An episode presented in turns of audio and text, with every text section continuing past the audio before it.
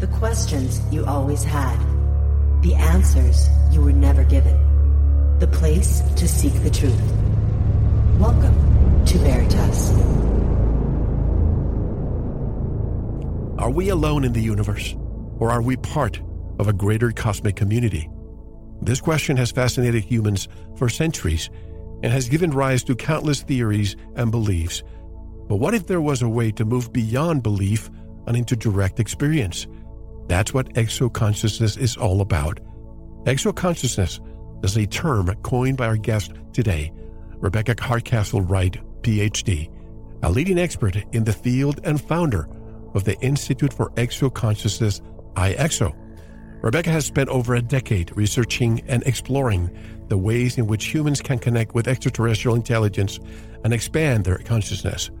Her work at IXO is helping people develop their exoconscious abilities and co create with off world intelligence to benefit humankind and planetary well being.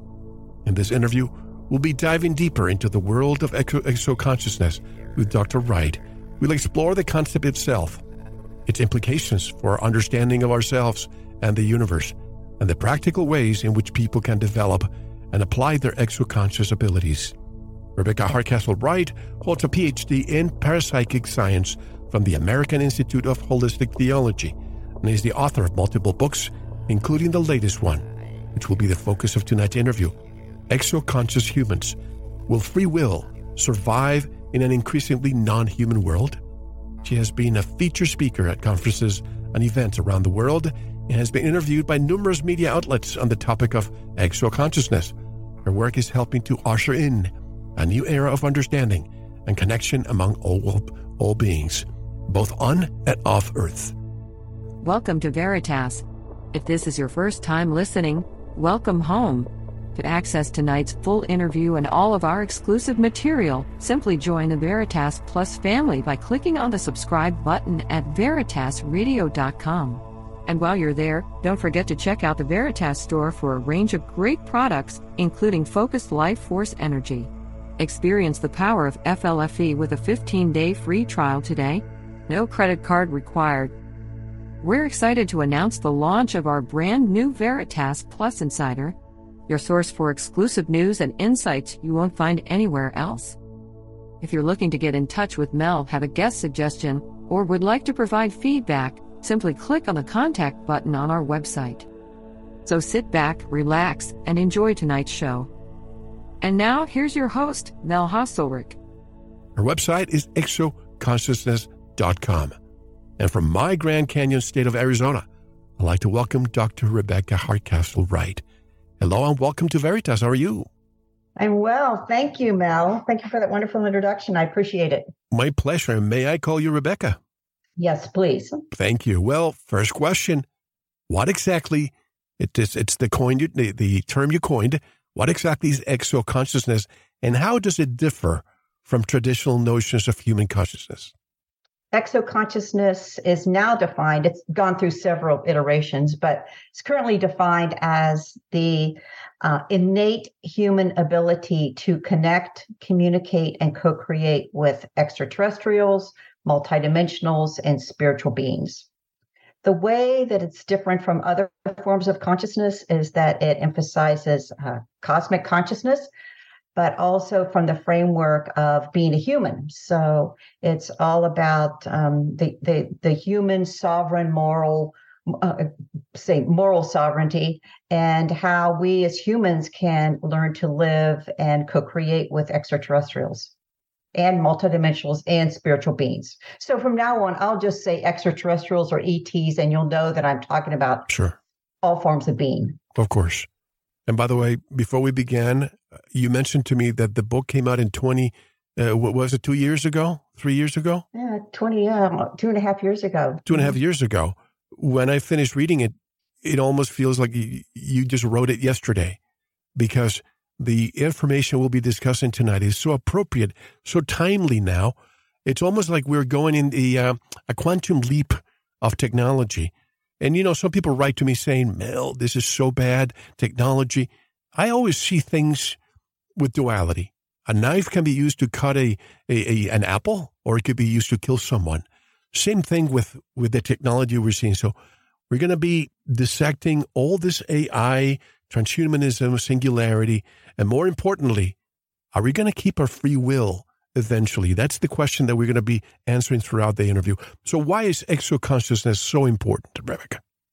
I I began writing uh, exo conscious humans, gee, about 2017. I actually researching it in 2015 and 2016 when I lived in Washington D.C. and when you live somewhere, and I was working with Dr. Edgar Mitchell, so when you live somewhere like Washington, people just tend to drop information on your lap, as well as the fact that I love to research. And I was working with Dr. Mitchell's team of scientists, so there was a lot coming at me at that point, and I um, I began to see a very distinct pattern forming. And at first, I didn't believe it. And as I wrote about in my book, it was rather traumatic for me to to get this understanding. So I understand when people say this is traumatic, this is so horrible, because uh, I'm a mom, I'm a grandmother, and quite frankly, it took me it took me moving back to Phoenix, calming down. Moves are always calming for me because they just reorder everything, and you're in a new space. And I, I found the perspective then to write the book because. I was very concerned as a mother and a, a grandmother and a scholar and a researcher, I was very concerned about what was going to happen to innate human psychic abilities and spiritual abilities. I didn't know if they would be able to last through this um, full spectrum dominance, uh, as is often coined the term, uh, Elana Freeland uses. I think it comes from Lockheed Martin. But the full spectrum dominance of um, social engineering, geoengineering, and genetic engineering. I, I just didn't know if humans, what made us human, our our personal self, our self identity, our our spiritual nature, our psychic abilities, this this whole architecture that we have inside of our bodies that connects us to the field of consciousness that is really the root of exoconsciousness, this, this cosmic um, uh, field in which other beings dwell. I didn't know if we were going to lose that or not. And um, that that was my that was my impetus and that's what caused me to put the book together and so I, I wrote the book most of the chapters have three sections. So there's the the viewpoint of exoconscious humans, how we operate. There's the viewpoint of transhumans, and through the book, then I was able to describe what transhumans are all about, as well as what exoconscious humans are about. And then the third point was: is there a common ground between the two, and and how how we exactly live? And this, as I um as I've gone deeper into my understanding of this, I, I feel, Mel, like it's not going to be much different from myself as a human living and being connected, communicating, co creating with extraterrestrials, but that I am in the future going to be increasingly um, communicating, connecting, and co creating with um, people who've chosen to be cyborgs. By the way, Elana is a great friend of this program. And this question is not part of the notes I wrote, but it just occurred to me. You mentioned you knew COVID was coming when you wrote the book.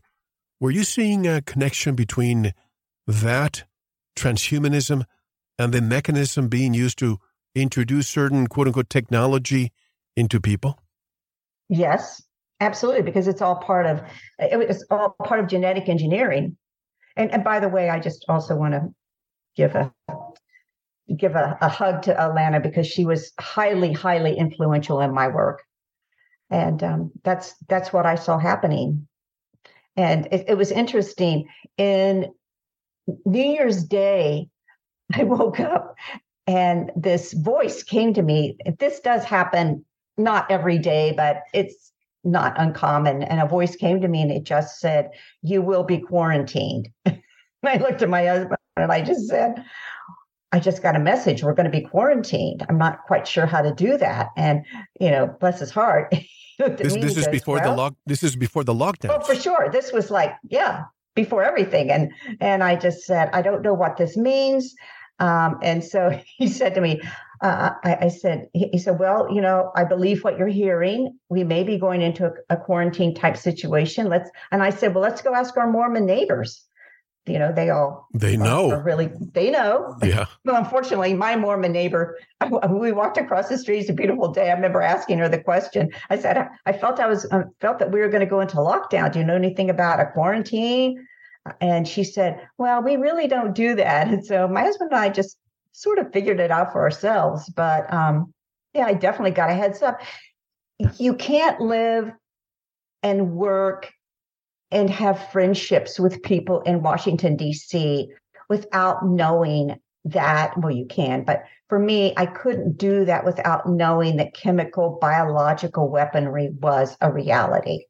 You, you can't live near Fort Detrick and not know that this is going on and that people in and around Fort Detrick are, you know, dying of cancer, don't drink the water. It's it's just a reality that people deal with. And I just I became more and more educated about chemical biological weaponry. And I knew that in order to um, implement transhumanism, that they would have to put the genetic piece in play. I didn't know exactly that it was going to be COVID, but I knew that there was going to be some kind of a virus or an infection.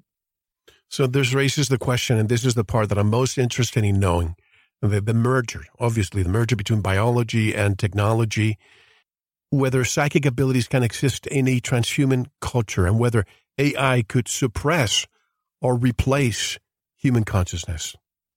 It's interesting. Um, I, I, have, like Elana, uh, uh, Elana, I have studied Steiner, and one of the things that Steiner said at the turn of the century was that there will be vaccines that will loosen the etheric body from humans and that those vaccines will change our souls and will change our connection to God. So, as far back as that, I, I, knew that there was something about injections and vaccines that had this ability. Um, and then, you know, Mel, you have to look at what was happening in the Middle East War and all the all the research around um, you know Islamic fundamentalist and and the identification of the of the brain uh, circuitry of a of a of a of an extreme fundamentalist or an extreme religious person. There's just been a, you know the God part of the God part of the brain.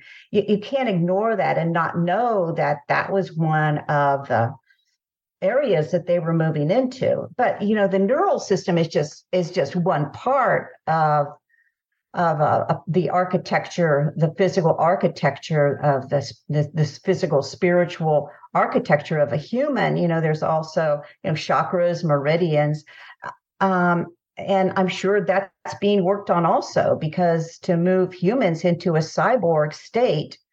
Uh, you can't have uh, these these rogue these rogue systems operating. So there's going to be a, a further a further movement into the human body by absolutely that's going to happen. Not only the human body but we have to realize that it's also nature. So um, most of us went to high school and studied biology and the, uh, the, the Linnaeus classifications back in the 1700s, and and we we learned that that pre-Darwinian system was how we identified all of nature. Well, around the 1970s, a group got together in Northern California at, at interestingly enough, a, a, YMCA, this beautiful YMCA facility. And they decided that they would barcode and identify all of nature, uh, um, synthetic as well as natural. And that that's now called the PhyloCode, but you never hear anything about it. So um, that PhyloCode is it's actually a new biological classification that includes um, humans also because we are also being um, engineered and hybridized so um, that that model that PhyloCode is very computer compatible and then there's they also rolled out something called the barcode of life and they took short sequences of dna and barcoded them into a, a, global standard of species identification, including humans. and all this is put together in a in a in a vast uh, global platform to identify us. Who is responsible for cataloging this code?